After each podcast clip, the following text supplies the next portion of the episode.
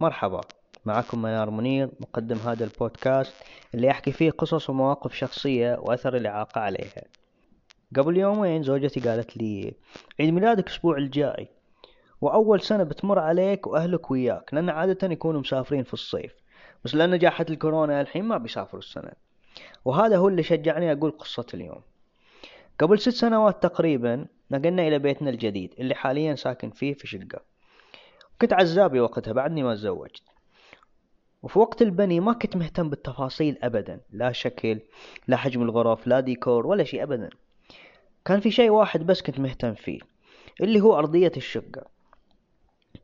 كنت رافض تكون مفروشة لأنها تخلي الأرضية ناعمة ودف الويلشير أو الكرسي المتحرك يكون صعب فيها شوي. وأصريت تكون خشب أو اللي يسموه باركيه ولونه لازم يكون غامق. شفته في مجلة أو موقع يمكن في فيلم أنا متذكر بالضبط. المهم إنه عجبني وحبيته إنه يكون موجود في البيت. وأول مرة دخلت فيه الشقة بعد ما ركبوا الأرضية وشفت الشكل شعرت بالفخر لأن قراري طلع صحيح والشكل كان بالضبط مثل ما تخيلته. الشعور هذا دام بين خمس إلى عشر ثواني وتحول بعدها إلى شعور بالندم. لأن بعد ما أخذت لي لفة سريعة على الشقة وجيت تطلع وشفت شفت آثار اللي سواها كفرات الكرسي على الأرض. وعرفت أن تنظيفه راح يكون متعب جدا. بالذات لأن في البيت عكس أغلبية البيوت ما عندنا أو بعض البيوت ما عندنا خدامة تساعدنا في شغل البيت. وتسعة وتسعين بالمية من الشغل لا لا نكذب على بعض مية بالمية من الشغل الوالدة الله يعطيها الصحة والعافية هي اللي تسوي. بس خلاص الحين متأخر إني أغير رأيي وأبدل الأرضية وما في مفر إلا إني أتعايش مع الوضع. تحولنا ومرت الأيام حسيت وضع الأرضية مقبول. صحيح يتوسخ بسرعة بس ما كنت أحس فيه. وتوقعت الروتين حقي هو السبب. كنت أرجع من العمل متأخر وأطلع بدري فجلستي في البيت ما كانت طويلة تخليني أوسخ الأرض بشكل دائم. مر الوقت وجا الصيف. وبدت إجازة المدارس. مثل ما قلت لكم الأهل عادة يسافروا في هالوقت. وأبقى أنا في البيت لوحدي لأني ما أحب أخذ إجازة وأسافر وقت إجازة المدارس. كل مكان يكون زحمة وبصراحة أفضل إني أسافر لوحدي على إني أسافر مع أي أحد من ضمنهم الأهل. من غير ما أطول عليكم وصلت إلى الوقت اللي لازم أنظف فيه الأرضية. وكان متعب أكثر من ما تصورت. مو بس كده كان أقل طلعة من البيت أطلعها وأرجع. مثلا أطلع أجيب شغلة من السيارة كل التنظيف اللي سويته لازم أعيده من جديد. واللي أنا مستغرب منه أكثر إن الوالدة جلست شهور بدون ما تشتكي. نظفت الأرضية يمكن مرتين. بعدها قلت خلاص الوضع ما ينسكت عنه وهذه مشكلة لازم تنحل. ما يصير نقدر ننظفها كل خمس دقائق جاء في بالي على طول الرمبة. المكنسة الروبوت اللي تكنس البيت بنفسها وتلف وتنظف لكم الغرفة كاملة بدون ما تلمسها غير إنك تضغط على حبة واحدة. وقلت أكيد إن في واحدة متخصصة في تنظيف أرضيات ثانية غير آه، الأرضيات المفروشة أو غير الشفط يعني مثل ارضيات الخشب والباركيه أو الرخام من هالنوع فقعدت أبحث في جوجل وفعلا لقيت أكثر من نوع واخترت واحدة اللي أتوقع انها تكون أنسب من غيرها إلى تنظيف الخشب. أخذت وقت طويل على ما وصلت من الشحن لأن طلبها كان شوي معقد والشركة اللي شريتها من عندها ما عندها وكيل أو الشركة اللي تصنعها ما عندها وكيل في الخليج وما تشحن إلى غير أمريكا وكندا وطريقة الدفع كان كان فيها مجازفة شوي وإيميلات رايحة جاية وكان سعرها شوية غالي بعد. بس في النهاية وصلت. وفي نفس الوقت تعلمت يعني السيستم الطلبيات و... وإذا كيف أطلب من شيء ما عندهم وكيل إليهم في الخليج. وصل الروبوت لكن بعد ما رجعوا أهلي من السفر. مثل ما قلت لكم إنه طول شوي. وكانت مفاجأة ليهم. لأني ما قلت لأحد إني طلبته. وحتى قبل ما نطلعها من الكرتون قعدت أنا أتفاخر بإنجازي. وأتكلم بشكل مبالغ.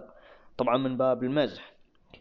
كأني سوبرمان وجاء وأنقذ العالم بالروبوت حقه. وأمدح الروبوت كأني أنا اللي صانعنها بيدي. لما استخدمتها الوالدة أول مرة ما كنت موجود في البيت كنت موجود في العمل. ولما رجعت على طول رحت وبكل حماس أسألها عن النتيجة. للأسف الوالدة ما عجبها. أبدا. وقالت إنها بللت ليها بللت ليها الأرضية على قلة فايدة. وقالت على العموم مشكور لأنك حاولت تساعد بس لا تعيدها مرة ثانية. وتخسر خسر فلوسك على حاجة فاضية. بعد هذا الكلام شعور بخيبة بالأمل كان شديد زي ما يقولوا. ومن خلال ثواني تحولت من hero إلى zero مثل ما يقولوا. جلست طول الوقت أفكر وأبحث عن روبوت ثاني يؤدي المهمة. صحيح كنت زعلان بس ما فقدت الأمل ومصر إني ألاقي حل. رجعت يوم ثاني من العمل وأول ما دخلت إلا الوالدة تنادي علي. رحت إليها وقالت مكنسة الروبوت اللي جبته. ترى ضبطت. وأنا من الفرحة على طول أقول لها شفتي؟ أنا قايل لك انها بتضبط وما أدري إيش من الكلام. على طول سكتتني قالت زين زين خليني أكمل كلامي.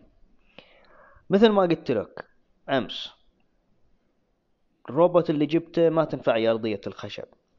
بس حطيته في أماكن ثانية في البيت كان ارضيه الرخام ونفعتني واجد.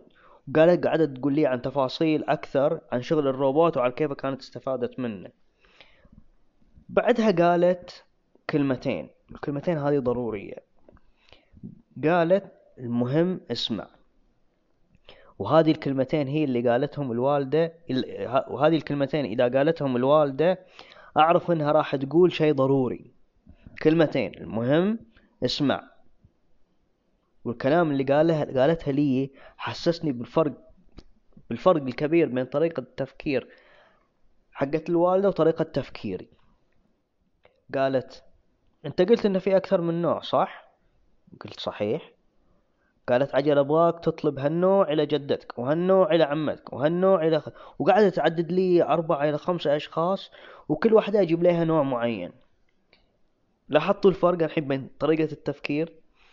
أنا لما اكتشفت مشكلة تنظيف الأراضي ما حتى فكرت أساعد فيها إلا لما جربتها من نفسي وانقرصت زي ما يقولوا وحسيت بالتعب. وحتى بعد كل هذا فكرت اللي فكرت فيه هو نفسي وأرضية شقتي بس. ما فكرت في البيت الكبير والأماكن الثانية والمشاكل الثانية اللي أنا ممكن أساعد فيها. بس الوالدة الله يطول في عمرها ما كملت يوم من عرفت إن في حل إلى مشكلة مو بس فكرت في بيتها ما ضيعت أي وقت في التفكير في مساعدة غيرها. إلى درجة بعد ما خلصت كلامها وتعدادها إلى الأشخاص اللي تبغاني أجيب إليهم الروبوتات قلت ليها في نوع ممكن يساعد ترى فرضية الخشب أجيب واحدة. ردت علي تقول أه براحتك بس اللي قلت لك عليهم هم الأهم يعني قدمت غيرها على نفسها. أنا في نظري هذا مثال واضح عن تأثير خبرة الحياة على قرارات الواحد. لما عرفت إن في حل إلى مشكلة معينة ما ترددت إني أطبقها لحل مشكلتي الشخصية أنا. لكن الوالدة لما عرفت الحل ما ترددت إن تطبقها في كل مكان تقدر عليه. أنا أحاول أوصل إلى نفس مرحلة التفكير حقت الوالدة. بس وراي مشوار طويل. أعزائي المستمعين أتمنى أنكم استفدتم من قصة اليوم وشجعتكم أن تكونوا أشخاص أفضل. شكرا للاستماع ونلتقي معاكم في الحلقة القادمة.